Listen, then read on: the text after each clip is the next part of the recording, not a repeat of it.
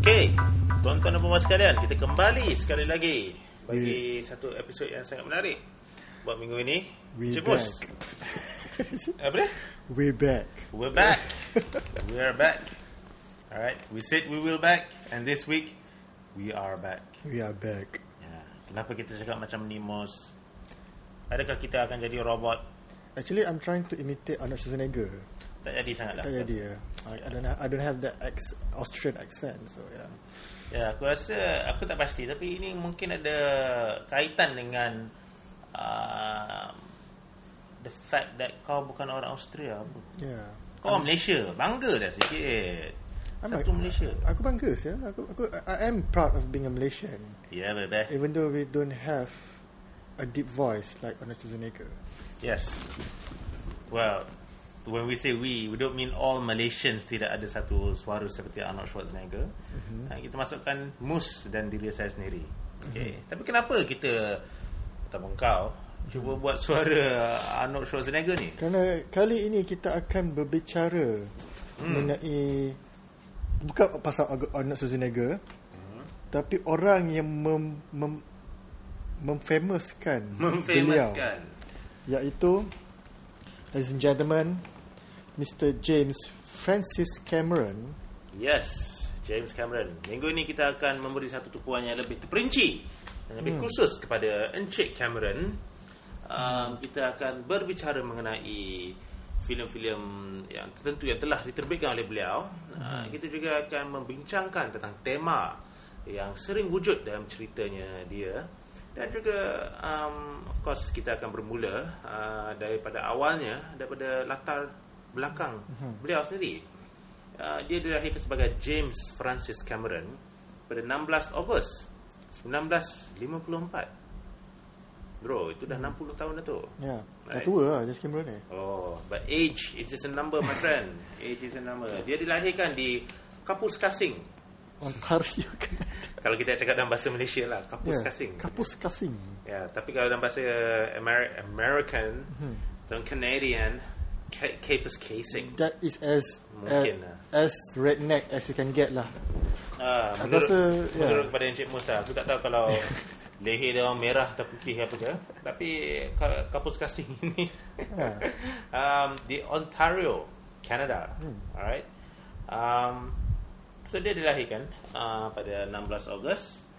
Uh, so he is actually officially a Canadian.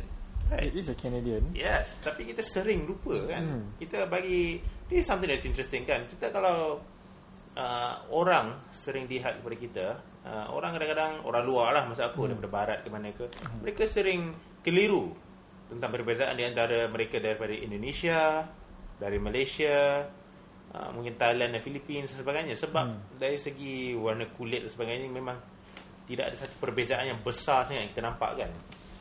We all look the same. We all look the same now because we all we are the same, mother fathers. Uh, we all um, children of God. Okay, well maybe not.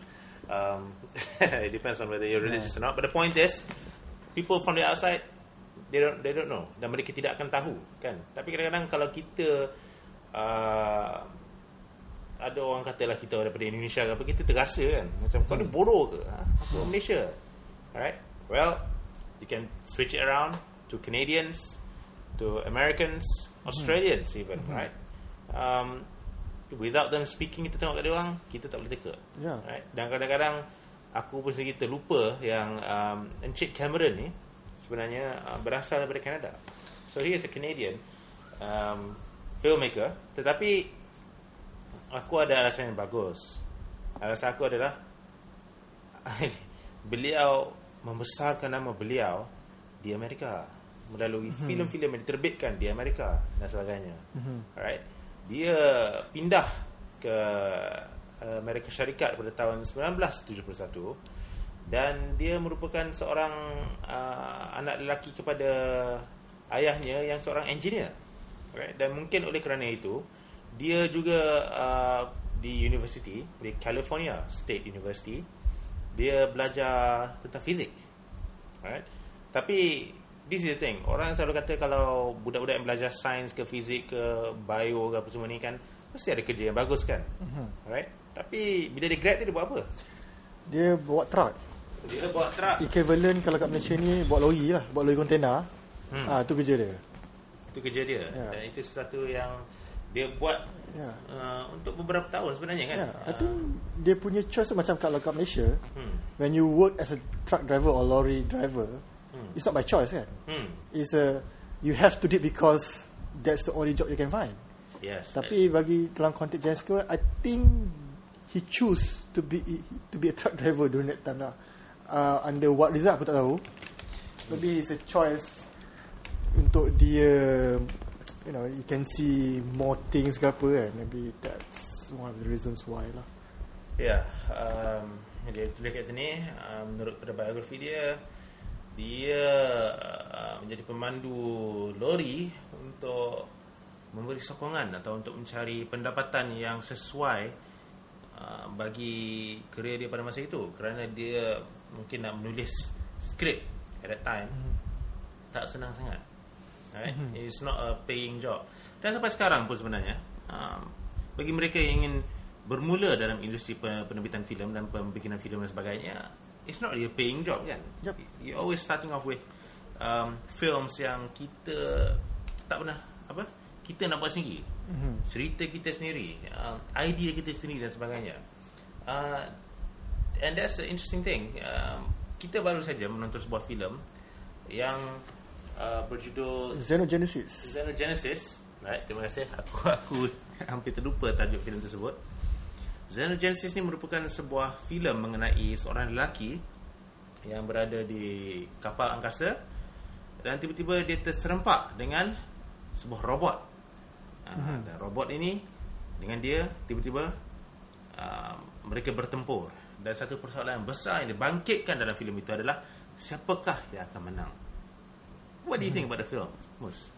Aku rasa filem Xenogenesis uh, merupakan filem agak shock sendirilah. Hmm. kan? Sebab kita tak nampak apa what is the element that cuba di cuba dibawa oleh James Cameron, James Cameron pada waktu itu. Mungkin lah bagi aku uh, Xenogenesis lebih kepada uh, obsession James Cameron dengan machine.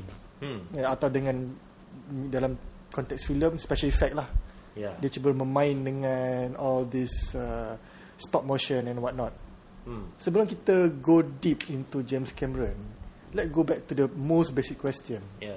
So, first of all, saya ingin maklumkan kepada tuan-tuan dan puan sekalian yang sedang mendengar pada podcast ini, saya tidak mahu uh, go deep into James Cameron. Uh, kalau itu adalah pilihan mus, uh, saya menggalakkan anda untuk uh, menceburi dan in this case mungkin mencabuli James Cameron tapi saya tidak nak I don't want to go that far.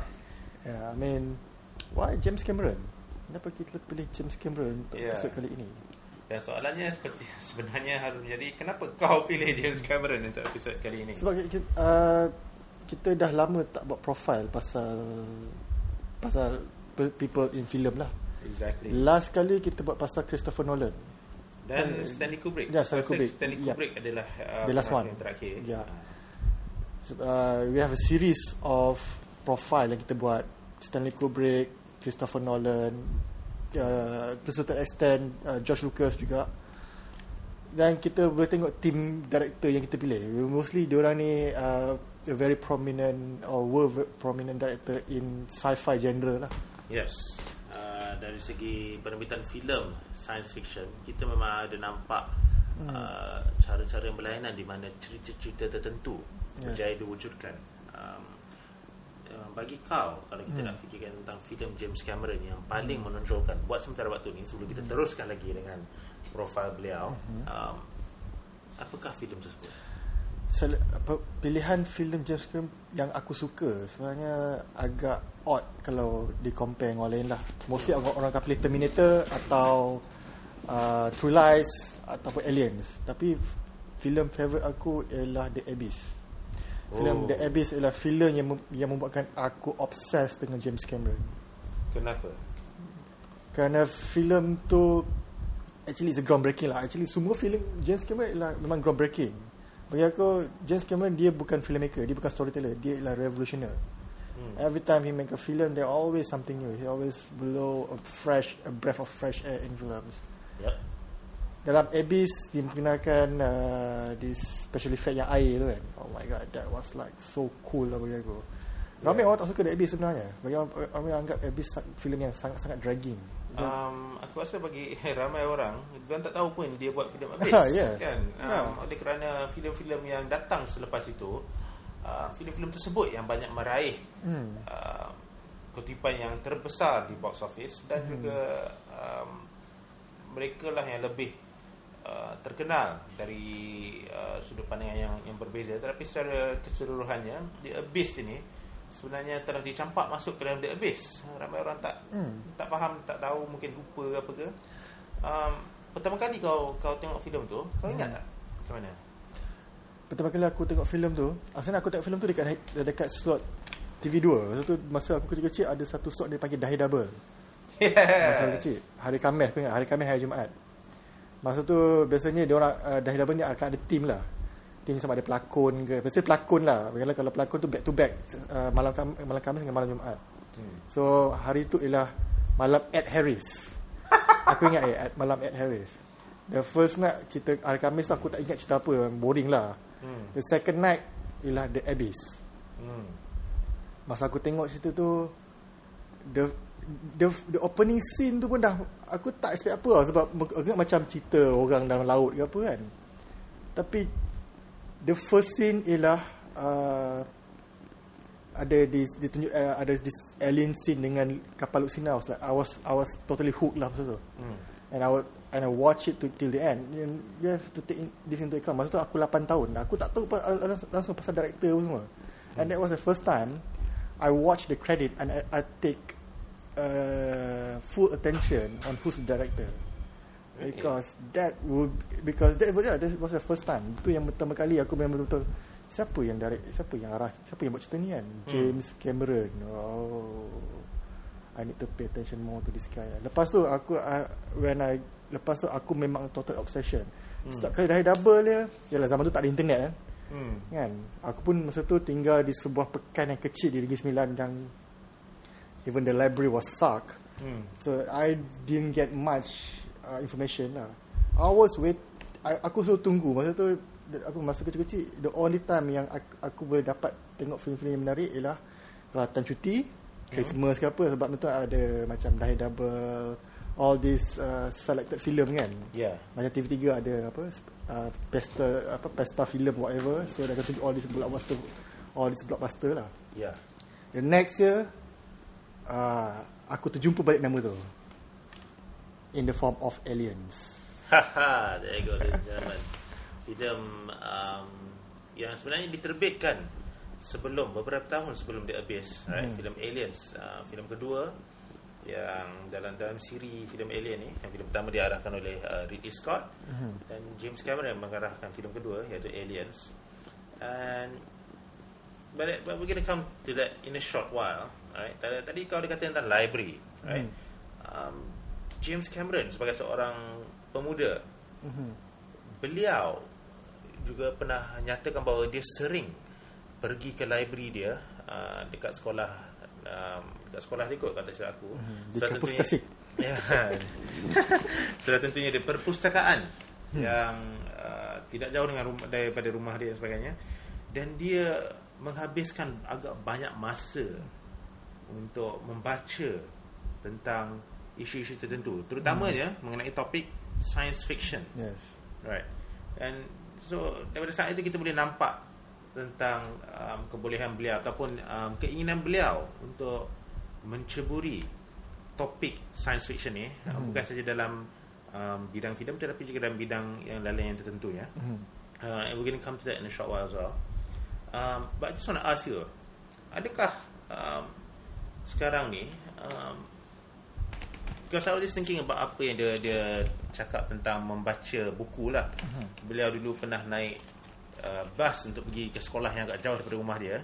Uh, mungkin makan masa satu jam one way. So kalau dia satu hari itu dia ada masa dua jam lah, right? Return um, return trip lah pergi ke sekolah dan balik dari sekolah dua jam bila membaca buku adakah sekarang ni kita tidak cukup membaca untuk betul-betul menghasilkan karya ataupun filem-filem yang agak menarik dan bagus Bagi pendapat aku kan Kita sekarang sekarang ni Kita take things for granted Sebab hmm. kita ada banyak access Eh, Kita ada internet Kita ada multimedia Everything is very visual hmm. Zaman-zaman Macam uh, James Cameron Masa zaman James Cameron besar hmm. Dia tak ada choice lain Hmm. What if Zaman James Cameron dah ada internet I think he would go for internet exactly sebab masa tu dia tak ada choice lain because he's a very visual person kan. Hmm. He's a very uh, highly f- dia suka he, likes storytelling of course lah because that the genesis of dia menjadi seorang pengarah filem. hmm. So dia terpaksa membaca because itulah salah satu cara untuk dia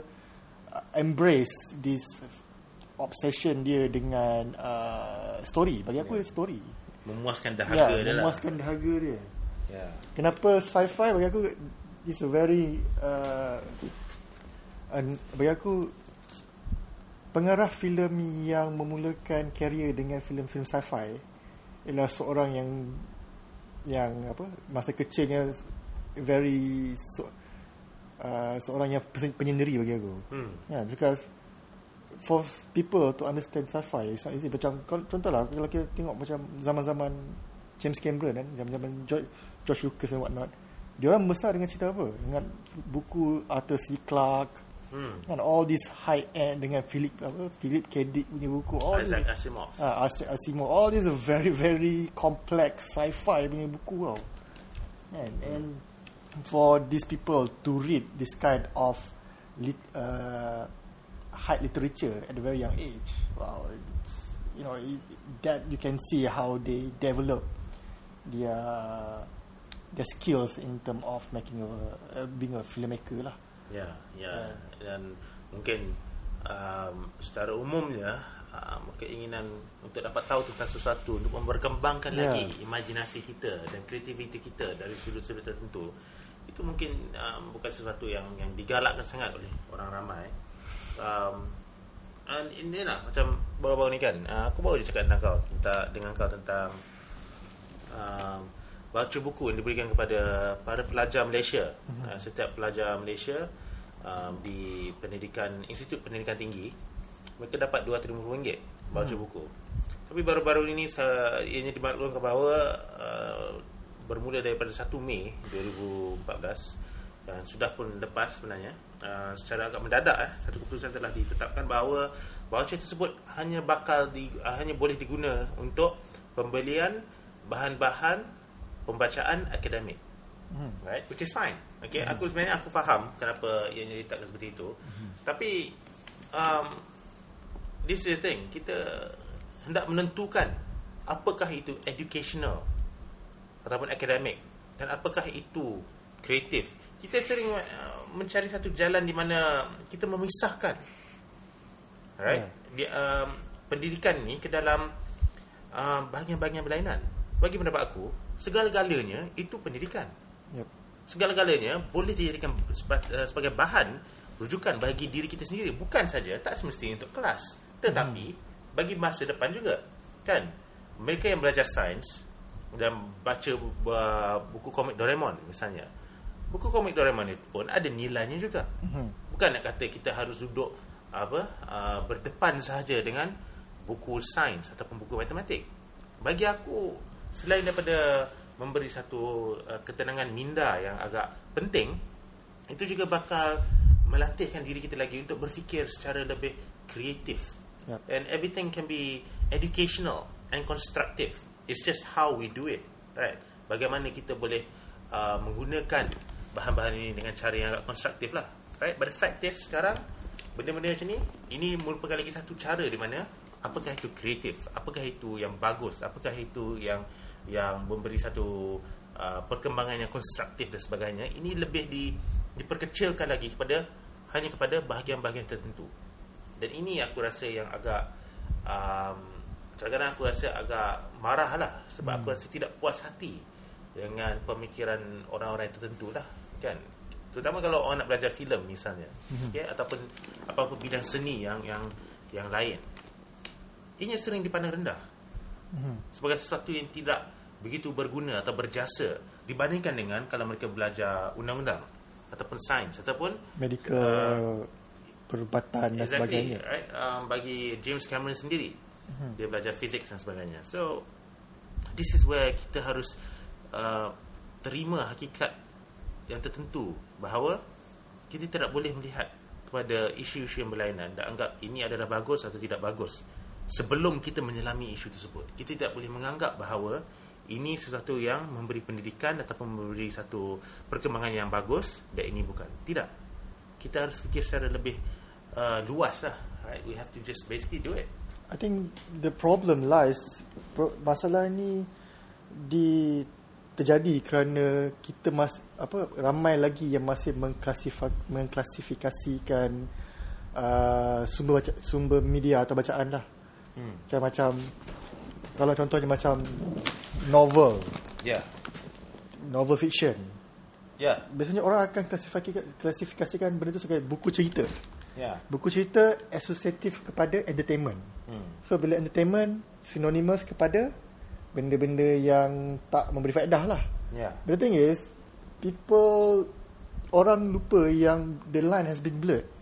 exactly Dah tak ada dah macam uh, entertainment solely entertainment. Sekarang ni entertainment is very high concept kan. Kalau kita baca buku pun sekarang with all the information that being put bukan senang lah buku. Nak tulis buku tu bukan senang tau. Yeah you have to do a lot of research. Memang. Ha, memang. Kan? Dan terutama sekarang sudah lebih banyak orang uh, diberi peluang untuk menerbitkan mencetakkan buku mereka uh, ini lebih kompetitif. Yes. kita harus meningkatkan lagi kebudayaan kita uh, untuk berfikir. Bukan saja untuk menulis tapi untuk berfikir Mhm. secara konstruktif kritikal dan sebagainya jadi itulah um, tapi tak apa uh, we come we come back to James Cameron um, dan terutama ya memang beliau telah mendapat satu uh, faedah yang sangat kuat uh, dari pembacaan buku-buku yang tertentu berdasarkan kebebasan yang diberi Hmm. kepadanya dan dengan sistem pendidikan yang diberikan kepadanya Yeah, I mean sistem pendidikan is one thing. Uh, because if we look at it, dia belajar fizik. hmm. Tapi dia sekarang dah dapat berapa banyak- berapa puluh juta dah kan. Yeah. We're going to discuss that as well a bit later on. number is just freaking ridiculous but we but we'll get to that in a short while. Now let's get back to his career. Okay, so dia dah um, mandu sebuah truk. Um, tapi uh, tidak lama selepas itu dia uh, meletak jawatan dia dan mengambil uh, satu peluang untuk uh, melibatkan diri dia dalam penerbitan filem setelah menonton filem Star Wars Star Wars. siapa yang tak apa cakap, tak inspired dapat filem kalau tengok film Star Wars kita pun I mean we I mean I myself tengok film Star Wars lah okay that's it man that's still the deal lah aku nak jadi filmmaker during that time lah Yeah. Kan? I think the same feeling also being felt by James Cameron during that time. Exactly. Exactly. So, there you go. So, daripada Star Wars tu, beliau telah uh, mendapat satu perasaan yang sangat memberangsangkan dan dia terus masuk uh, menjadi uh, sebagai art director, uh, pembina set miniature dan juga uh, proses projection supervisor bagi filem Battle Beyond the Stars. Terbitan Roger Corman. Yes. Bagi siapa yang tak tahu pasal Roger Corman, Roger Corman ialah se- seorang pengarah dan penerbit filem B tersohor di Amerika. Filem-filem beliau selalunya uh, diklasifikasikan sebagai B grade filem lah. Kalau zaman zaman sekarang ni kita panggil straight to DVD, straight to video and all that. Uh, Tapi for some, for some, in some cases straight to YouTube. Ya, yeah, straight to YouTube. Tapi Roger Corman ni jugalah yang bertanggungjawab memberi peluang kepada banyak pengarah-pengarah filem yang sekarang ni dah, dah tersohor Hmm. untuk mengarah filem. Antaranya James Cameron, Yes. Martin Scorsese Yes. dan juga uh, uh, Francis Ford Coppola. Yes. Semua start dengan Roger Corman. Dan ini sebenarnya satu sesuatu yang sangat bagus kerana filem B grade ini uh, kita sering berfikir tentang B grade sebagai satu uh, kategori ataupun satu klasifikasi yang kurang bagus uh, agak rendah lah B kan right yeah, low quality film lah basically. But here's the thing. All these films are produced on a low budget, but it's the very limitations that comes with having the low budget that forces you to become even more Yes, creative. that's the thing. Yeah. You have to make do with what you have.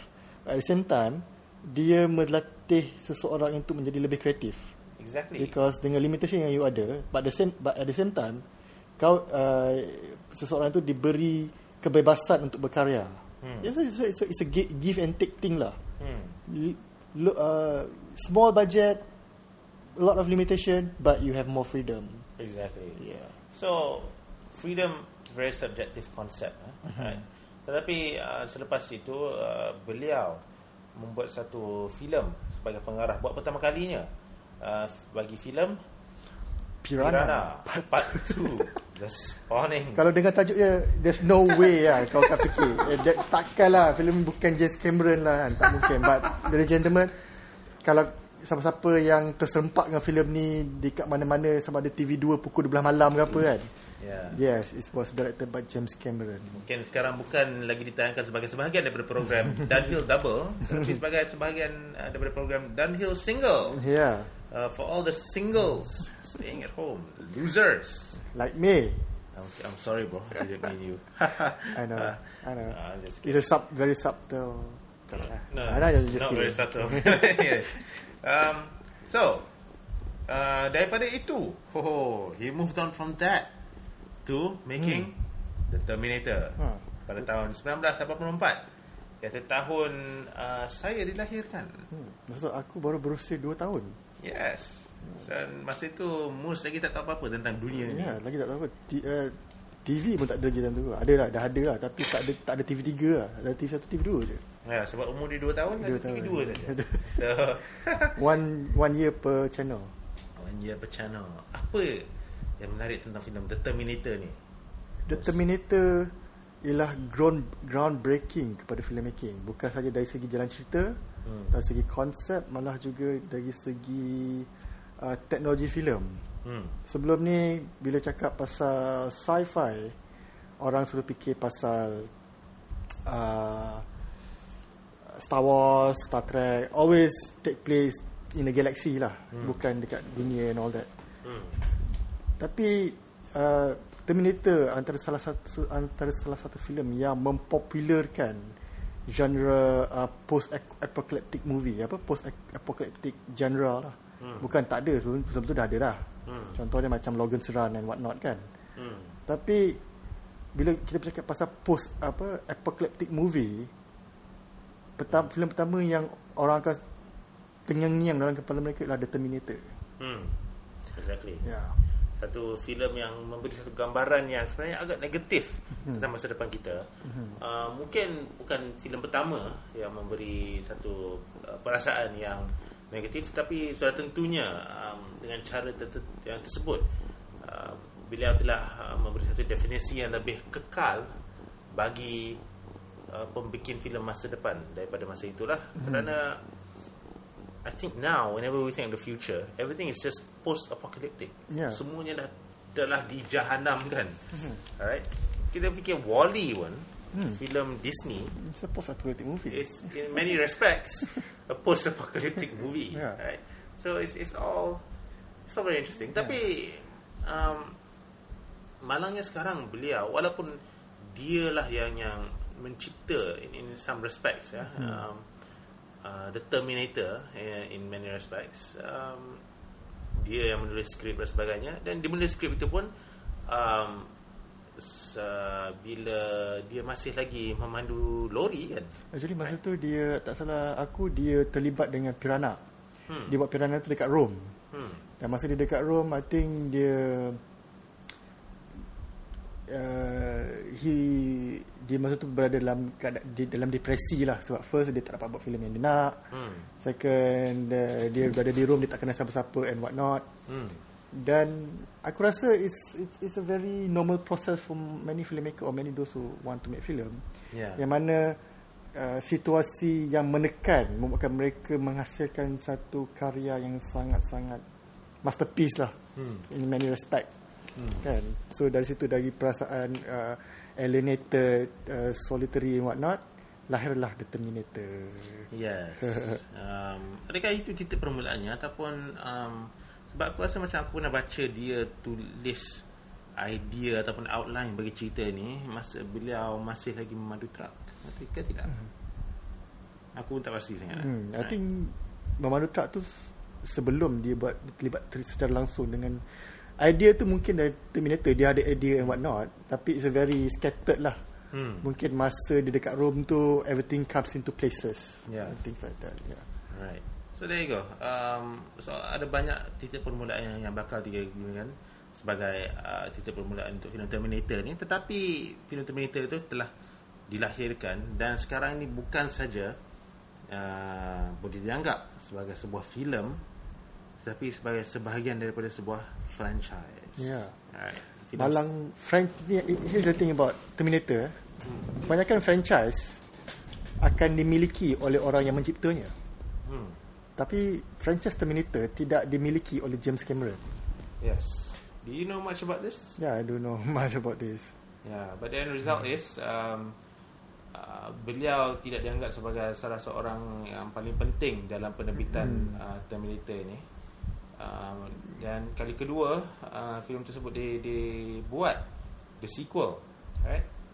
Terminator 2. Um, dia hanya terlibat sebagai director. Yes. Dan, Right. peng, dan, dan penulis lah tu. Yes. Yeah. Bukan sebagai mereka yang dapat duit yang paling banyak mm-hmm. daripada ni. Mhm. So, so he made Terminator and Terminator 2.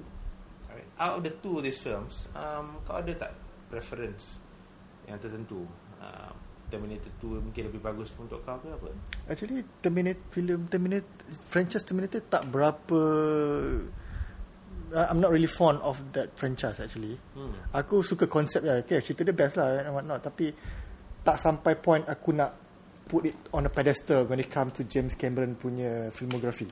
Hmm. Kan sebab you know uh, I, I don't think it's that much memorable lah. Mungkin Hmm. uh, mungkin dia memorable kepada orang lain tapi bukan bukan untuk aku. Hmm. Bagi aku The Terminator because dia disebabkan the whole franchise tertumpu kepada this one character yang dilakukan oleh Arnold Schwarzenegger lah. Hmm. Kan? Tapi Arnold Schwarzenegger memainkan karakter tu sangat pasif. So Hmm. aku tak berapa nak fond dengan uh, cerita tu. Tapi I like the concept. I like the Yeah, I like the concept macam the one apa apa uh, John Connor, uh, Sarah Connor, time time travel and what not. It's a very nice concept lah. Aku suka konsep tu tapi mungkin executionnya pada masa itu tak berapa menarik perhatian aku atau tak kena dengan taste bud aku. Yeah. So yeah. Well, um, apa?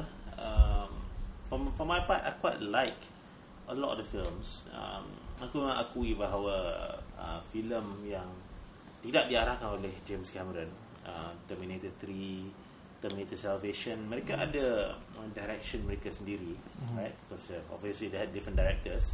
Tapi aku masih dapat enjoy juga lah um, apa uh, sedikit sebanyak lah sebahagian daripada ni terutama untuk T3 uh, Terminator 3 di mana ada satu chase scene between the TX if I'm not mistaken Chris, yang dimainkan oleh Kristana Loken. Yes. right? itu mus ingat Ingat je semua. Kristana Loken. ha, itu dia kau kata aku kata satu, satu, ada ada dia punya ni kan the bright side and whatnot uh, the action scenes. Oh. Crazy. that shit mental. Yeah. Yeah, so that's um, mungkin nak kata bukan bukan nak kata uh, sebuah filem itu bagus hanya kerana um, babak-babak aksi yang tertentu dan sebagainya, tetapi um, itu juga menunjukkan bahawa um, filem Terminator ni ada dia punya faedah yang tertentu lah kalau kita tengok dan kita cari kan. Right? Tapi of course um, pemikiran secara lebih mendalam bagi aku dapat dicari dalam filem pertama dan kedua. Right? Speaking of filem kedua, filem seterusnya yang diarahkan oleh uh, Encik Cameron Mhm. adalah filem Aliens. Filem yang bukan dia punya franchise. dia masuk lagi franchise tapi bukan ni. Wah, bukan franchise dia. Right. What's going on there, man? What's going on there? Apparently, he's a very big fan of the first Alien. Hmm. Dan selepas kejayaan The Terminator, uh, dia apa? Uh, dia menjadi salah seorang one of the up and coming director lah.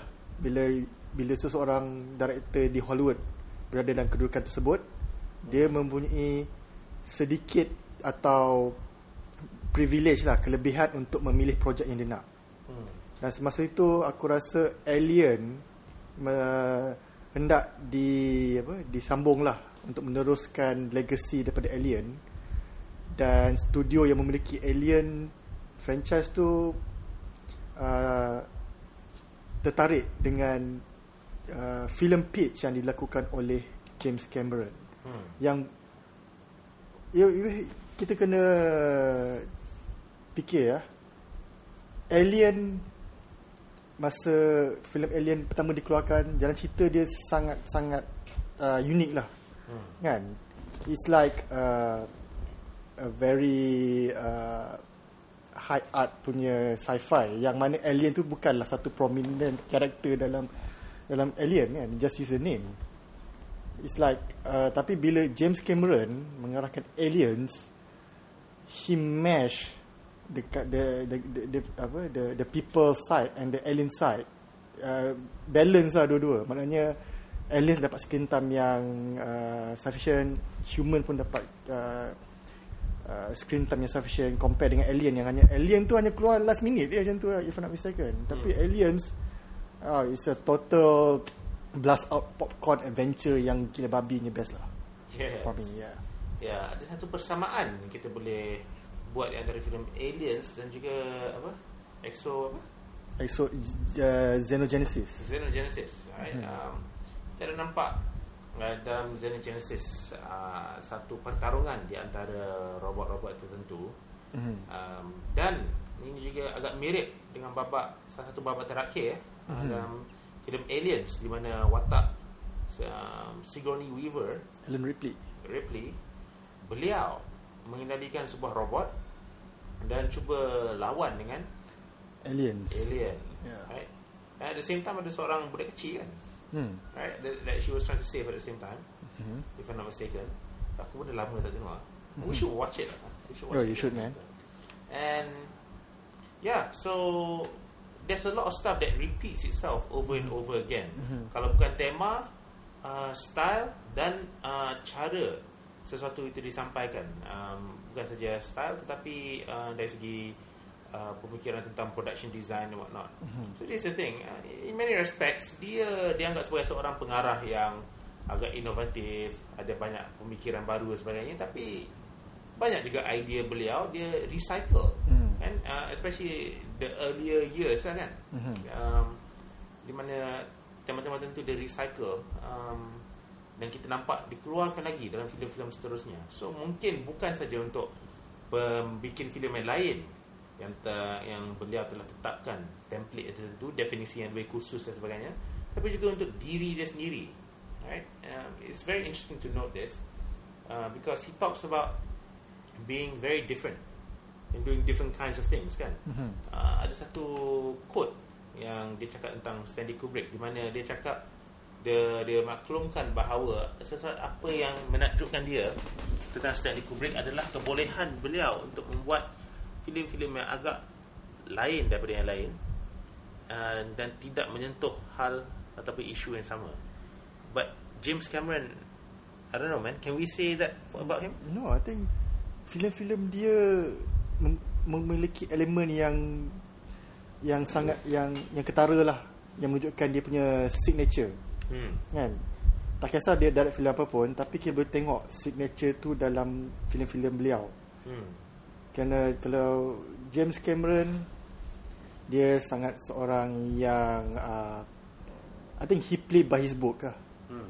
He know he, he know what he's, he's good at Hmm. so he don't stray away from that Hmm. kan compare dengan Stanley Kubrick Stanley Kubrick dia memang betul-betul revamp 360 habis kan Yep. kita tak boleh macam kalau kita tengok Barry Lyndon dengan uh, 2001 totally different movie kalau kita tengok director kita tahu yang filem tu ialah filem Stanley Kubrick Exactly. tapi kalau kita tengok Aliens and at the same time kita tengok True Lies which is totally different concept different genre Hmm. tapi you still can see the element in these two film uh, very similar element lah dalam dua dua filem ni Ya. hmm. Dan pada masa yang sama beliau juga aktif dalam penulisan skrip.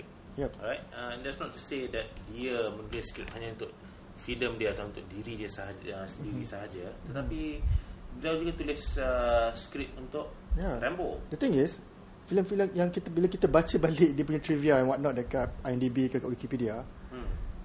antara skrip yang dia pernah pernah hasilkan walaupun dalam bentuk draft Hmm. it, it, it, it, it's it's going to surprise you lah kan Exactly. yeah who who would have thought dia actually wrote the early draft for Rambo the First Blood. Right. Imagine if Rambo First Blood, Rambo 2 First Blood been directed by James Cameron. Wow. I'm going to have that in Criterion, man. Bukan Blu-ray, Criterion. Blu-ray criteria. Yeah, Blu-ray Criterion. I'm going to buy every single edition that came out every year. Yes. Uh, so that's uh, that's what we noticed about him, right? Um, dia ada terlibat juga dalam uh, penulisan skrip. Uh, dia pun tulis skrip ke untuk Point Blank, is it? No, it's- no, no. Uh, filem arahan Catherine Bigelow. Was it Aku- Point Blank or was it something else? Yeah, Point Blank yang ada Patrick Swayze dengan Ken Reeves kan? Yeah. I'm not so sure uh, dari segi penulisan skrip tapi to certain extent mungkin beliau terlibat lah Hmm. mengenangkan zaman masa tu Kata Bigelow tu ialah dia punya wife Hmm. so I think at certain point he might be involved Hmm. might go it might be uncredited role tapi aku Hmm. tak berapa sure lah Yeah, this is something we need to consider as well. Sebab uh, Catherine Bigelow, uh, bekas isteri beliau adalah isteri ketiga. yeah Right. Dia, and we- we're not here to to gossip about his life, right? But the fact is, um, dia kahwin dengan Sharon Williams uh, dari hujung tahun 70-an sampai ke tahun 84 dan 85 ke 89 dengan Gail Ann Hurd, Ya. seorang producer film, penerbit filem yang agak Tersohor. Tersohor. agak memang tersohor aku rasa Very, very ini. Well very, known, yeah.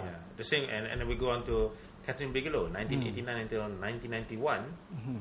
and then finally there's a six-year break till 97, di mana beliau kahwin dengan Sarah Connor Sarah Connor, right, Linda Hamilton. Tapi itu pun sebenarnya uh, it's only about two years, um, but happily for him, this is a story to have a happy ending. Uh, tahun seterusnya beliau he tied the knot dengan Susie Amis Yeah. uh, sampai sekarang, and that's his apparently his longest lasting marriage. Here's the thing though. Um, they're all. I mean, look at Gail and Hurd, Catherine Bigelow, Linda Hamilton. I'm not so sure about Susie Amis dan juga Sharon Williams. Tapi mereka juga um, agak apa? a well known personal uh, Yeah, I, I suppose on some level they are uh, well known, yeah um, and they are perhaps we can say strong characters. Yep. Alright, uh, mereka yang ada pendapat sendiri, yang pendapatan sendiri. strong woman lah basically Yeah. yeah Adakah ini sesuatu yang yang uh, memberi satu faktor yang harus dipertikaikan dalam pemaparan uh, watak-watak wanita yang agak kuat Aku rasa ya. Hmm. Aku rasa kalau kita tengok filem-filem James Cameron, dia selalu memaparkan karakter perempuan yang tegar atau dalam dalam bahasa Inggerisnya strong woman character. Hmm. Kan? Aku rasa dise- bukan sebab dia ada fetish ke apa dengan perempuan. So, I'm just saying that maybe he interested with that kind of woman Hmm. that uh, I think life imitation art or something or art imitation life or something Hmm. yang end up dia pun tertarik dengan karakter-karakter sedemikian. Hmm. Kan? Kalau kita tengok dalam profile dia pernah date dengan Sigourney Weaver. All this very strong woman. Dan dia pun and for someone untuk seseorang berdampingan dengan wanita-wanita sedemikian, Hmm. you need to be on certain stage man. You need to be on certain class Yeah. untuk lelaki kan. Yeah. And I think James Cameron kalau dengar nama dia, even aku rasa lah even in the industry in the Hollywood industry, people will not think twice lah macam wow James Cameron man. I don't I, I don't think I want to mess up with him something like that. Yeah. Yeah, yeah, he does have a reputation of being a hard nut, uh, seorang uh, watak uh, yang agak kuat pendirian beliau uh, dan pemikirannya dari dari sudut pandang yang tertentu. Um, sebab dalam filem-filem dia kita sudah uh, pernah sedikit sebanyak sebelum ini menyentuh tentang uh, kebolehan dan keinginan beliau untuk menampilkan watak-watak seperti itu. There's there are two quotes here. Um, quote yang kedua, uh, uh, quote yang pertama lah yang aku agak ni. Uh, beliau cakap, to me, writing roles for strong women is just another challenge. Doesn't matter to me if it's an engineering challenge, a scientific challenge, a writing challenge. For a man to write a woman and make her interesting to women as well as men, it's a challenge. Maybe it's just a quest to understand women, while sometimes inscrutable.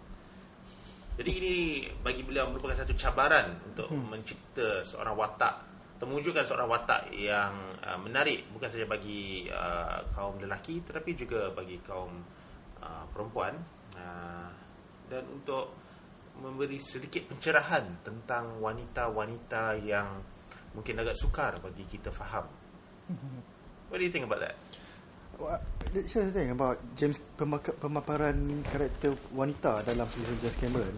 Kalau kita tengok kebanyakan filem yang mema- memapar, memaparkan karakter wanita, elemen seks tu sentiasa ada. Hmm. Tapi dalam filem James Cameron memang tak tak ada. It's like you it's a totally uh, strong woman character but with feminine touch. Hmm. That's what what I like about James Cameron punya approach when it comes to woman character lah. Hmm. Kan kalau kita tengok macam cerita Okay, Aliens I think they just it's a it's a derivative dibawa daripada filem Alien pertama. So Hmm. kata Alien Ripley tu dah terbentuk. Tapi karakter Sarah Connor itu bagi aku it's a very interesting portrayal of a of a woman character in a sci-fi movie that the demographic audience is for men. Hmm. Kan? Sarah Connor tak dipapar dalam filem Terminator. Sarah Connor tak ada tak bogel. There's no nude scene, no TNA scene and whatnot. She's a very strong woman. Hmm. Uh, but here's the thing, for a popcorn movie, the character applies to both man and woman. Yeah. Yeah. Kalau macam eh, pem, pem, pem, pemaparan setengah karakter pu- perempuan, they always like these two gap lah. Macam woman nak jadi this character and lucky want to sleep with this character. But dalam Terminator, Sarah Connor, both man and woman want to be Sarah Connor. That's what interesting about that. Yeah. Do you feel like you want to be Sarah Connor? To certain extent, yeah. I mean, she kick ass in Terminator tu. Siapa tak nak jadi Sarah Connor? Hmm. I wanna be I wanna be the Terminator. I, I don't know, man. he kicks ass too. Yeah, Actually, but- I wanna be I wanna be the T one thousand. Yeah. Kau, you, you beat me to that lah. Aku nak jadi dia sebenarnya. I want to be Robert Patrick. Yeah. Apparently, um, when they made the film, uh, on set, mereka panggil Robert Patrick. Dia orang bukan panggil nama dia, tapi dia orang panggil dia Liquid Metal Guy, Hmm. LQM. Alright. Uh, itu that's that's something that's very interesting. Uh, we we we go to another part of his uh, films now. The technology aspect Mhm. of his films, right? It plays a very important role. Kan? Mhm. Yes. Dan ini bukan saja kerana beliau merupakan seorang um, yang berminat dalam science fiction, tetapi juga pada masa yang sama, um, semua ini di, dipaparkan uh, dalam cara yang agak menarik, di mana teknologi itu sebenarnya sesuatu yang sangat penting, tapi di penghujung harinya, ianya manusia yang telah menyalahgunakan teknologi-teknologi tertentu untuk menjahanamkan diri mereka sendiri. Mhm. So ultimately walaupun teknologi itu agak besar dalam filem-filem beliau um, it's still the human aspect yang Yeah. sangat menarik di mana um, orang ramai ataupun manusia kaum manusia inilah yang di penghujung harinya mereka lah yang main peranan yang yang agak Hmm. you know uh, menjanangkan diri sendiri lah Yeah, the thing is, walaupun filem-filem James Cameron ni banyak memamparkan karakter-karakter teknologi lah, robot and whatnot. Tapi filem-filem dia ialah sebenarnya ber- bersifat anti-teknologi lah pada pendapat aku. hmm. It's anti-teknologi di mana in the end teknologi tu akan memakan manusia. Hmm. Kalau manusia tak sedar, you know, that's the message lah yang aku boleh tengok daripada filem James Cameron. Hmm.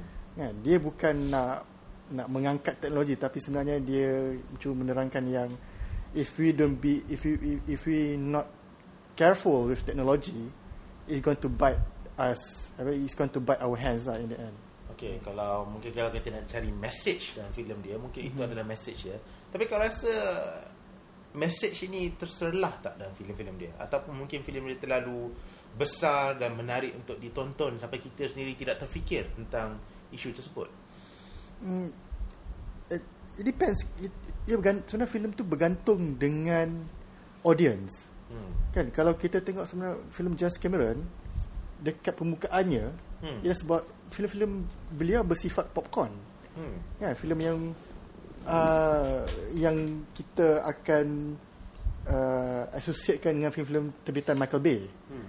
Kalau kita co- contoh macam tengok filem True Lies contohnya. Filem Hmm. tu kalau kita tengok eh, memang tak ada substance langsung. Hmm. But but the thing is kalau kita tengok betul-betul it's it's it's, a very dia ada satu subtle yang sangat uh, dalam yang yang telah dilungi dengan, dengan be- be- beberapa layer. I think that's the genius of James Cameron lah. Hmm. Yeah, you have to really look, watch uh, his movie to, in order to understand the message that dia nak bawa. Hmm. That's what I like about James Cameron film. It's very simple. The the story very simple, tapi it have a lot of layers. Hmm. Yeah. Um, you mentioned about technology Mhm. and bagaimana teknologi itu menjadi satu alat untuk menyampaikan sesuatu. Um, apa kata tentang sci-fi?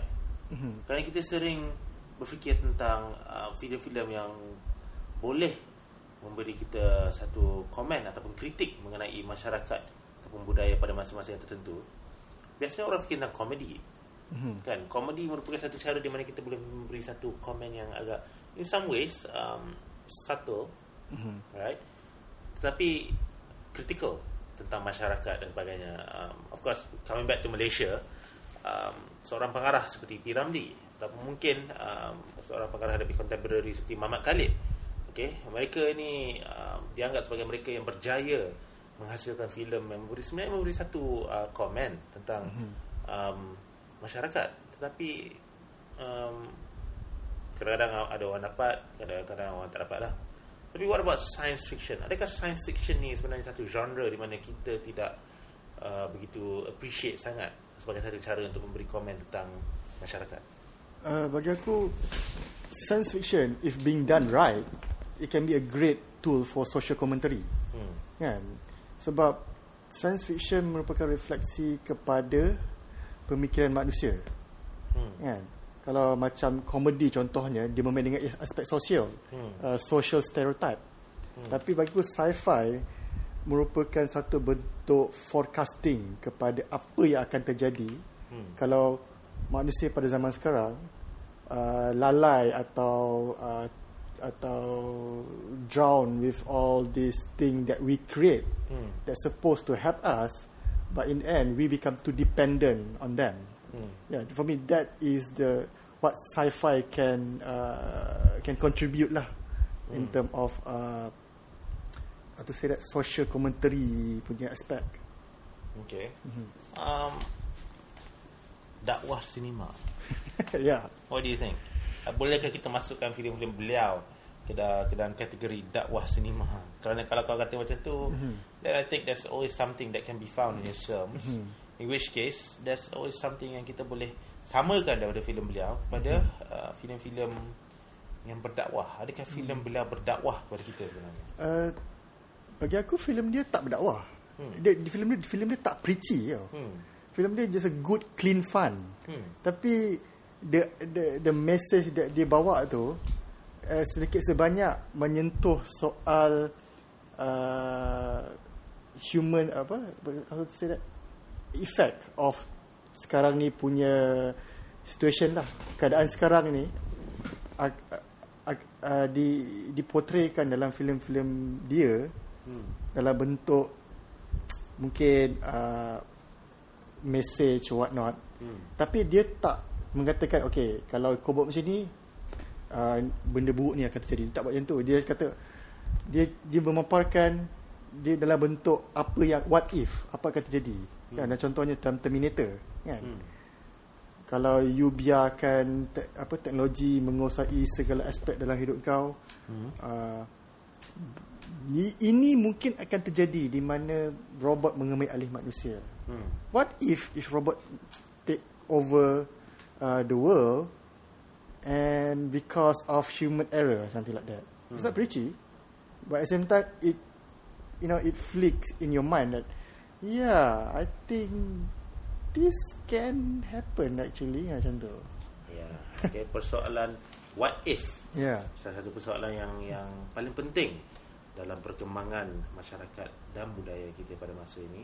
Uh, di masa uh, bila-bila masa sajalah. Tapi satu soalan yang kita jangan lupa lah Mhm. right, um, Tadi aku ada kata, we just we just wanna finish up the the women part tadi tu. Um, tadi aku kata ada dua quote kan. Quote pertama aku dah ajarkan tadi. Quote kedua uh, tentang uh, perwatakan wanita dalam filem-filem Hollywood. I do think Hollywood movies get it wrong when they show women in action roles. They basically make them men. Or else they make them into superheroes in shiny black suits. Which is just not as interesting. Betul? It's true. Jadi bagi pendapat kau, James Cameron ni dia suka tak uh, lakonan uh, oleh Scarlett Johansson dalam filem Captain America dan Avengers? Aku tak baca pula uh, quote yang mengatakan I fell in love with Natasha Romanoff ke apa kan. Alright. Yeah. It's um basically um he's ba- dia dia cakap tentang uh, satu pemikiran yang agak cetek lah Yeah. mengenai mereka yang um, sebenarnya, sebenarnya ada uh, personality atau atau perwatakan yang lebih mendalam. eh. Alright. So that's something to consider.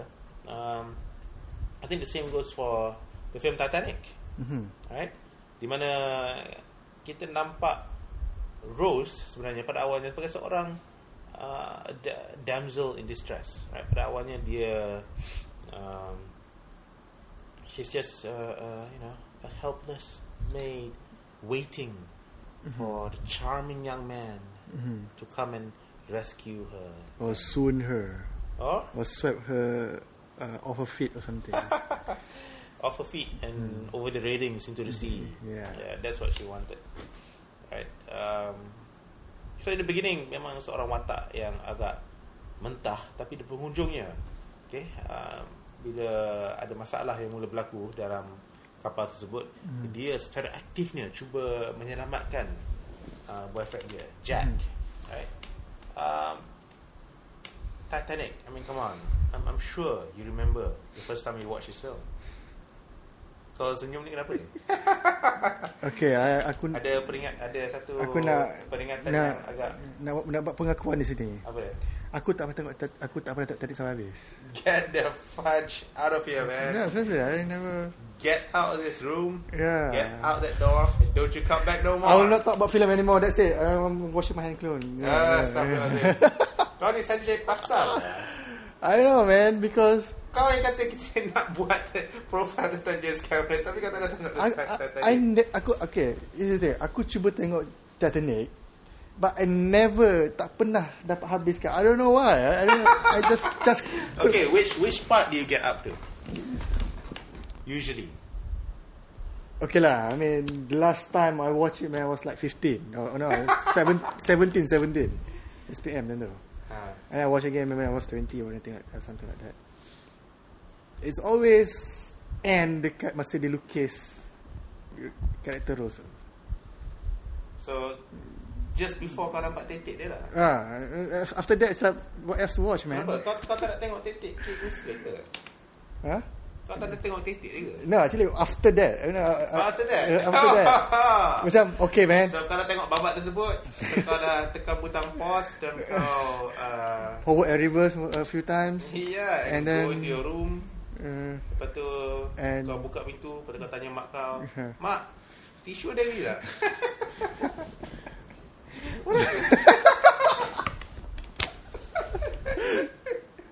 Hey, it's true, man. yeah. At that at that age, I, I'm not even kidding. At that age, when you're young, kau nak tengok filem-filem apa?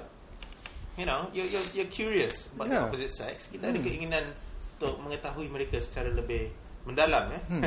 At least mendalam one layer lah, Yeah. right? And you know, even brief scenes like that pun dah macam that's nirvana, you know, for 17 year old. Well, man, it's glorious, man. it's glorious. Kalau boleh print screen kan. Yeah. Considering Kate Winslet is a, you know, she's very well endowed during that time kan.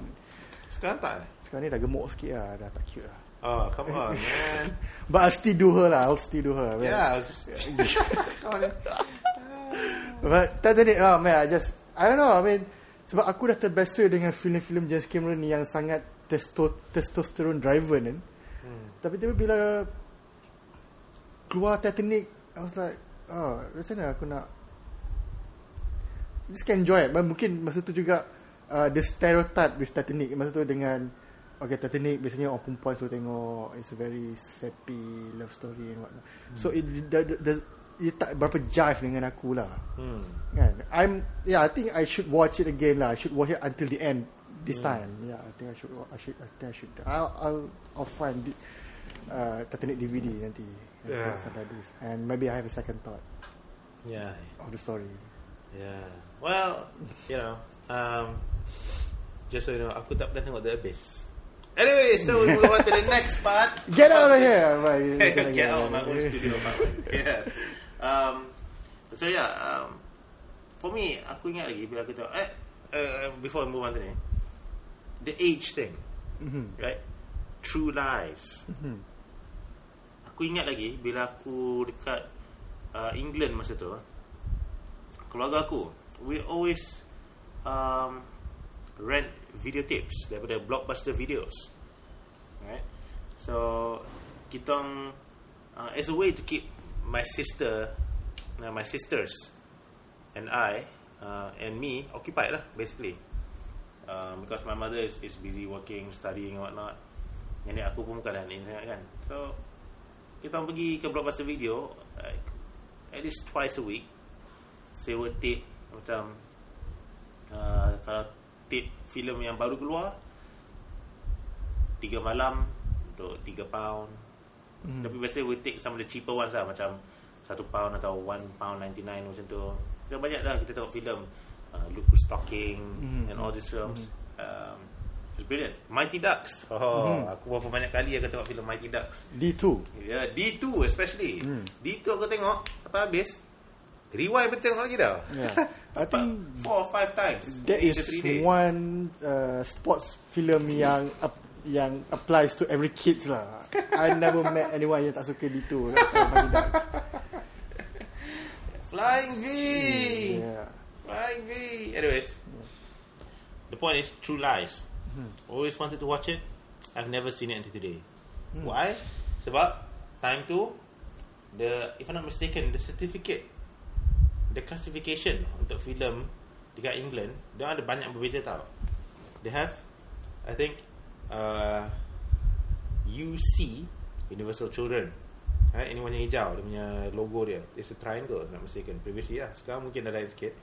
Itu dia have U mm-hmm. Itu dia have PG Alright? This is for films Parental guide eh? With parental guidance. Mm-hmm. Alright? Um, And then you have PG-13 And then you have 12 And then you have 15 And then you have 18 Alright? So 12 mm-hmm. tu maksudnya 12 and above can watch.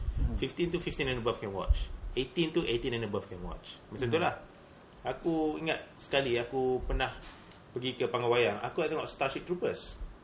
Tapi sertifikat dia 15 Time tu aku umur aku 14 eh, So kalau kau nak beli tiket Untuk filem Starship Troopers Dia kan nak kena tunjuk bukti Bahawa kau memang umur kau dah 15 mm-hmm. um, Malangnya uh, Percubaan kita orang Aku, kawan aku Esther, Lee um, I think Mehmet pun ada Join kita orang juga uh, So two Turkish dudes One English guy And one Malaysian guy uh, It sounds like a joke You know uh, Two Turkish dudes One Malaysian guy And one English Walk to guy the cinema. Went to the cinema I got rejected. So, um, and we, we were never able to rent. When we come back to the point, we were never able to rent, sewa, videotape untuk filem True Lies. And so because of that, aku tak boleh tengok. Sampai sekarang pun macam, yeah, tak tengok. Hmm. Huh? Um, so that's very strange. I, I can watch it. I guess I can understand sikit sebanyak lah apa yang kau maksudkan. For my part, it's it's more institutional uh, halangannya. Tetapi itulah. Uh, but I did manage to watch Titanic dekat Pengawayang. Dekat uh, if I'm not mistaken, it was at Leicester Square, the Odeon kat Leicester Square. Mhm. But this is way after filem tu telah di dikeluar apa telah, telah ditayangkan kat Pengawayang. I think this was in February or March. Uh, I think like I don't know 97 98 mm-hmm. apa ke Mhm. Alright agak ni lah Alright Kita pergi ni It's about 2 months Or 3 months After the film was first released Still a packed cinema man Still packed cinema Tengok filem tu Habis je filem tu credit start to roll kan, people were clapping man. Hmm. Itu pertama kali aku masuk dalam wayang di mana di hujung filem tu satu Kepuasan. kepuasan yang agak yang yang agak Universal. universal diberi oleh audience um, secara keseluruhannya. Hmm. So interesting. Yeah. So cool. So that that is the um, abiding memory lah kalau aku ingat tentang filem Titanic ni dan juga Hmm. lagu Celine Dion. Right? Yang, Yang tu kau tahu kan? Yang tu Ah, kau pernah yeah. dengar sampai ke you, you listen to that song to the end right? Itu itu one of the song yang irritatingly just stuck inside your ears. Eh. Hmm. Shit. Moving from one irritating thing to Hmm. the next. Um, filem seterusnya yang diterbitkan oleh beliau adalah filem Avatar. Mhm. Tapi filem Avatar ni how many years is it? ah? 12 years. No, almost more than 10. More than 10 years. Considering that Titanic came out in 1997, Hmm. Avatar in what 2009, 2010, Hmm. more than 10 years. Kan? What was he doing in those 10 years? Here's the thing. Kalau kita tengok uh, IMDb profile untuk James Cameron, Hmm. after lepas dia buat Titanic, dia punya duit dalam akaun ialah 115 juta dolar. Hmm. Dude, if you have 115 million dollars in your account, Hmm. what would you do? Kerja, uh, I mean, that man, I'm going to take like 10 years break. Like, mampus lah. Macam, ah, aku nak relax lah. I, I don't even care if I had this great idea inside my mind. I'm just like going to write it, store it. I'm going to wait for the technology can came up with my story. Before that, I'm going to like enjoy my 115 million. Well, that is what you would do. But unfortunately, or fortunately, uh, James Cameron is not you. Yeah. Apa yang beliau telah buat um, in between, there, there are basically a couple of things that he did. Mhm. Um, but we can, we, a number of things lah. Okay? But we can split them up into three. Okay? Uh, yang, yang kita akan discuss lah bagi podcast ni. Yang pertama, he did a TV series. Hmm. Dark Angel. Yeah. Yang Memperkenal- menampilkan, buat pertama kali, Jessica Alba lah di sini. Ya, baby. Oh, God. pertama kali kita uh, diperkenalkan kepada uh, Miss Alba, Miss pada Alba. Cik Alba pada masa itu. Even the surname sounds sexy kan. Alba. Wow. Um, wow, Mus, you really think- need to go get date, bro. but not by me, somebody else. Um, Jessica Alba in Dark Angel lasted a few seasons, um, and then got cancelled, Yep. and then really did really work out. Mhm. Do you apa? Kau pernah tengok ke Dark Dark Angel? I'm not really a big fan of TV series lah, to be, to be honest. Tapi aku ada tengok a few episodes. Hmm. Aku tengok episod yang pertama, yang mana diarahkan oleh James Cameron. Of course. Yeah. Of course. Um, sekarang ni uh, pada masa itu aku rasa agak terkejut lah beliau akan menerbitkan uh, siri televisyen. Tapi sekarang and then, bila aku kata masa tu it means at that time um, pemikiran dan kefahaman aku mengenai industri uh, uh, showbiz ni tidak begitu mendalam sangat. Sekarang aku faham setiap pengarah filem tu they're always looking for the next uh, thing to do. Yeah. And one of the more stable things to do adalah uh, penerbitan siri television, and that's that's quite interesting to note. Um, so that's maybe a bit of the 115 million yang dia buat tu, uh, untuk yang dia dapat untuk Titanic. Um, yang seterusnya adalah uh, pengembaraan beliau. Mhm. Kalau kita ada sebuah filem yang berjudul Gang, pengembaraan bermula, um, I think in this case kita boleh namakan filem tersebut uh, dalam konteks ini Cameron. Mhm. Pengembaraan Bermula, baru ke- ber- bermula Pem- ke- pengembaraan ke dunia baru. ke dunia baru. Hmm. Right? Dan in many cases, it actually really is the new world, the new Yep. way of thinking. Sebab dia merupakan seorang um, yang dinamakan secara rasminya deep sea explorer. Right? Apa dia? Apa yang ada dekat laut ni yang James Cameron suka sangat ni? Aku rasa ianya berputik sejak, sejak dia kecil lah. Hmm. Kan, dari, aku rasa dari segi dari apa benda-benda ha- bahan-bahan pembacaan beliau pun banyak tertumpu kepada dunia baru. Hmm. Kalau dalam dunia ni apa dunia baru yang kita ada sama ada dalam laut ataupun kat, dekat ataupun dekat space. Hmm. So sebabkan macam space tu is too far fetched apa, mungkin dia go below lah. Hmm. Kan? And here's the thing.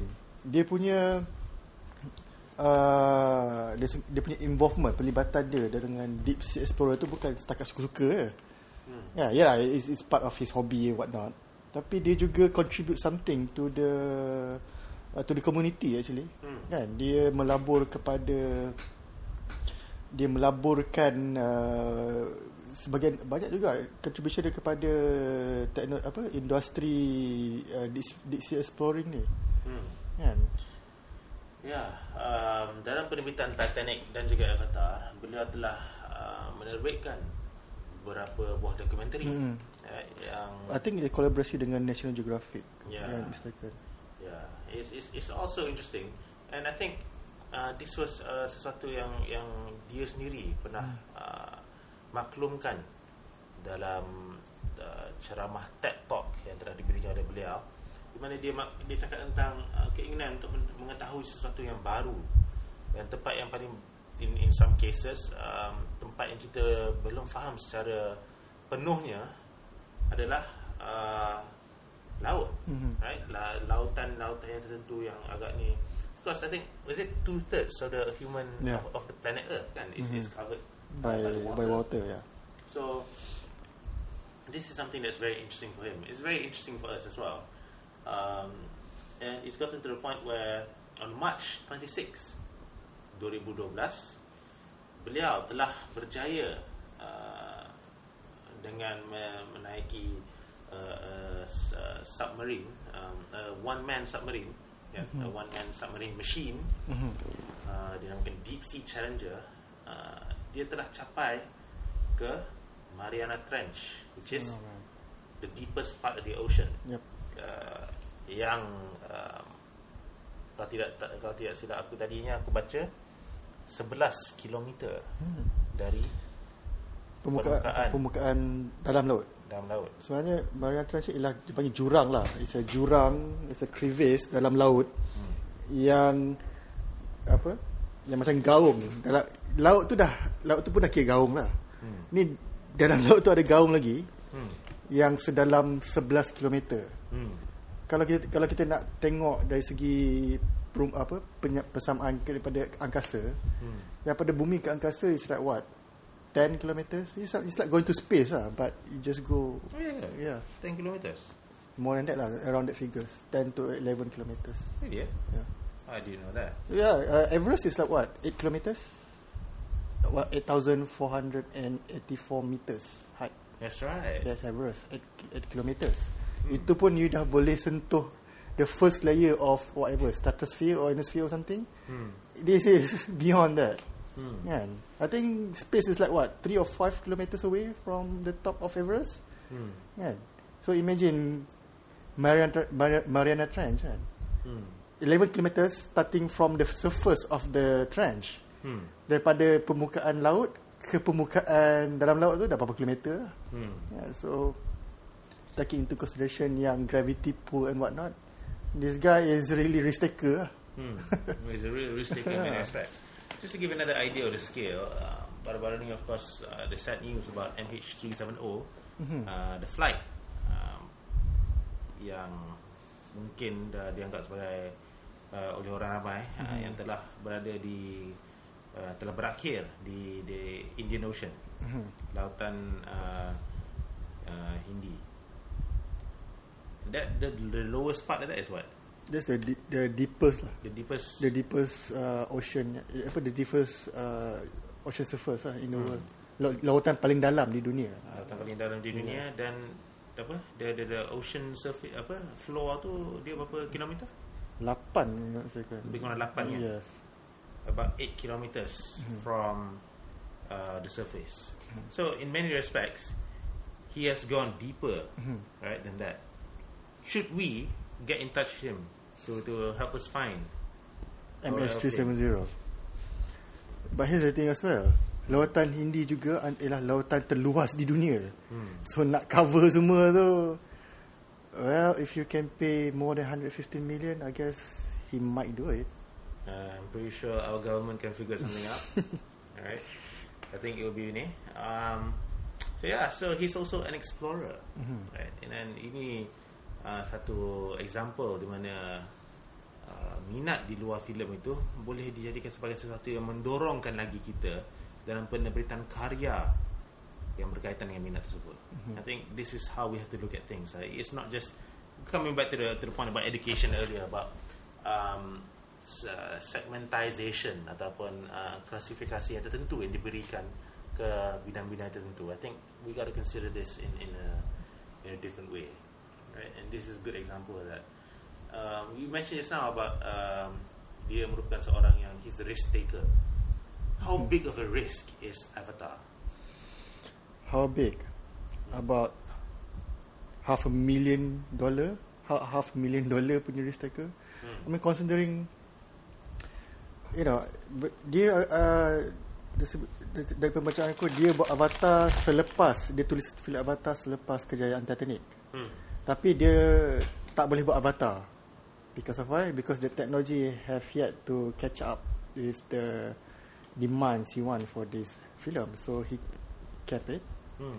until teknologi itu dah berjaya di, di, dihasilkan melalui filem Lord of the Ring. Kan, tak salah aku dia punya CGI dihasilkan oleh Weta Studio. Uh, some to certain extent is a collaboration dengan Weta Studio juga. If I'm not mistaken. So that is one thing I like about him. Yes, he dia menggunakan banyak teknologi baru Hmm. dalam filem, but he makes the technology works for him, not the other way around. Hmm. Kan? He doesn't uh, dia macam sekarang kita tengok banyak 3D craze kan dalam filem. Hmm. Wah, semua bila semua filem nak buat 3D. Yeah. Sampai Justin Bieber pun ada filem 3D. Wah, gila. Yeah. what about that? Justin Bieber. Yeah, Justin Bieber in 3D. Who want to watch Justin Bieber in 3D? But A yeah, people I think a lot of people want to watch Justin Bieber in 3D. I guess concert is not apa live concert is not 3D enough, so they really they want they willing to pay a few bucks to watch 3D Justin Bieber in cinema. Anyway, Uh, the the 3D camera system hmm. yang diguna dalam penerbitan Avatar Mhm. um, satu teknologi yang diperkembangkan dan dan di difikirkan secara lebih mendalam bukan sahaja oleh beliau tetapi juga dengan Vincent Pace Hmm. right dan teknologi tersebut kamera uh, sistem kamera tersebut telah juga digunakan dalam filem-filem yang berlainan seperti Revenge of the Fallen, yes and Re-. Resident Evil Resident Evil. yang terakhir Yeah. right so it's it's all it's all good so adakah dia merupakan uh, one man uh, show for 3D Uh, uh, no, I don't think so. I think he's the pioneer hmm. of the utilization of this technology lah. Hmm. Of course lah teknologi tu ditebik dihasilkan oleh orang lain. yeah Biasanya when it comes to filmmaking technology, it always start out with dengan documentary, yeah kan? Aku rasa ini berputik daripada masa dia berjinak-jinak dengan Sea Explorer lah. hmm. Kan dia terlibat dengan documentary whatnot and then dia diperkenalkan dengan teknologi tu. So you think okay this is what I want to do. So disebabkan tu dia menggunakan teknologi tu untuk support filem dia because dia rasa it going to give a new cinematic experience to the audience. Hmm. Kan? So in a way teknologi 3D tu is a tool Hmm. untuk support filem dia. Tapi uh, and it works. Hmm.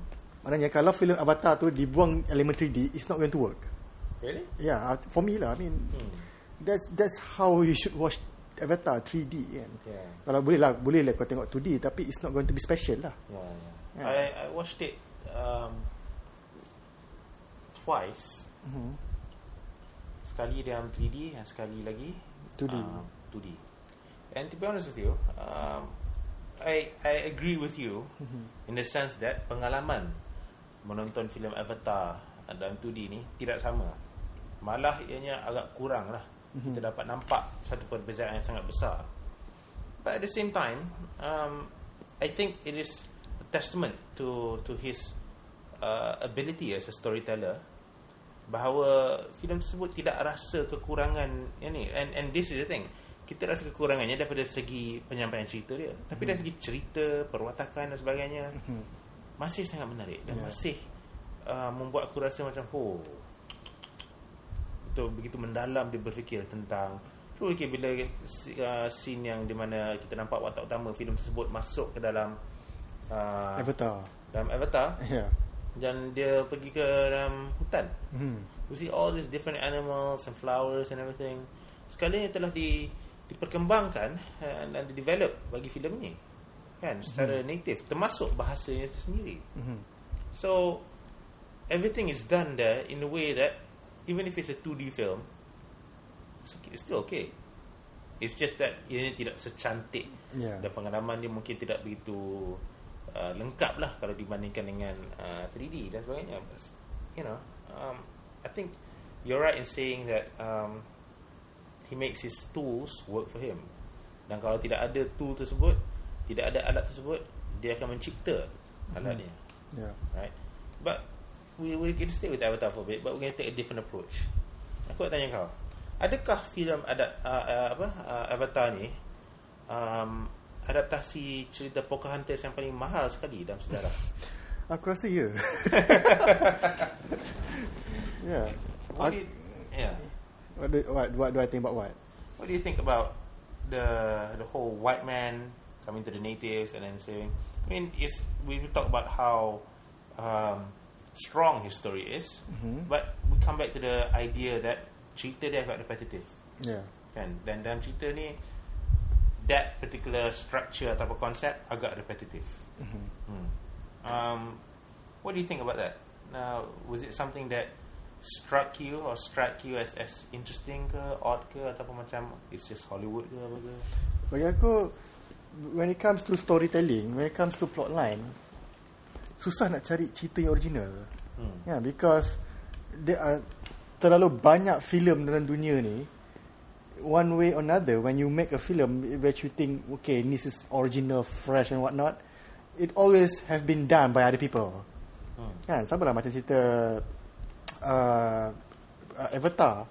Hmm. Aku rasa masa Jam- James Cameron tulis film Avatar, I don't think that even Pocahontas to cross his mind. Hmm. It just something that yang dia terfikir dan mungkin subconsciously dia terba, dia teringat apa dia that, that story pasal Pocahontas yang dia baca yang dia baca masa dia kecil tu Hmm. just like flick into his mind or whatnot. Sebenarnya tu diterjemahkan dalam filem Avatar. Hmm. Kan? Kalau kita tengok kalau, kalau kita nak ambil uh, struktur filem uh, Pocahontas, banyak filem yang menggunakan struktur yang sama. Right. So banyak filem yang guna structure yang sama. Right. Um, dan banyak juga podcast yang guna structure yang sama um, di mana they have the beginning, middle and end. Ya. I think for now, ladies and gentlemen, um, for now, saya rasa kita harus mengakhiri Ya. sesi rakaman kita buat hari ini kerana sudah Terlalu panjang kita berbicara mengenai James Cameron. Aku rasa kalau James Cameron dengar pun kata ah sudah-sudah lah tu weh. ya. Dah dah lah tu cakap pasal ai. Ya. I. Dia memang memang akan cakap macam tu. Encik Ya. Cameron memang Ya. akan berbicara seperti itu dengan kita semua. Eh you all buat podcast pasal ai ke? Well, he's on Twitter. I think when we promote this podcast later, we can mention him and then we see what happens. oh. Nanti dia retweet kan? Eh takut lah. Takut pula. Kau ni. Anyways, tuan-tuan dan puan sekalian, um, terima kasih kerana telah bersama dengan kita sekali lagi pada hari ini.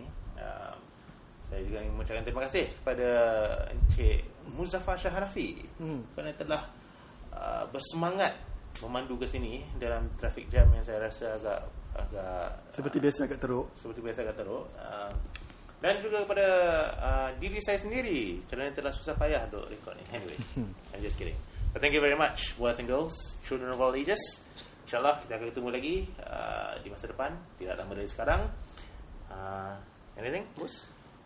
We'll be back. we'll be back Assalamualaikum And good night. Alright.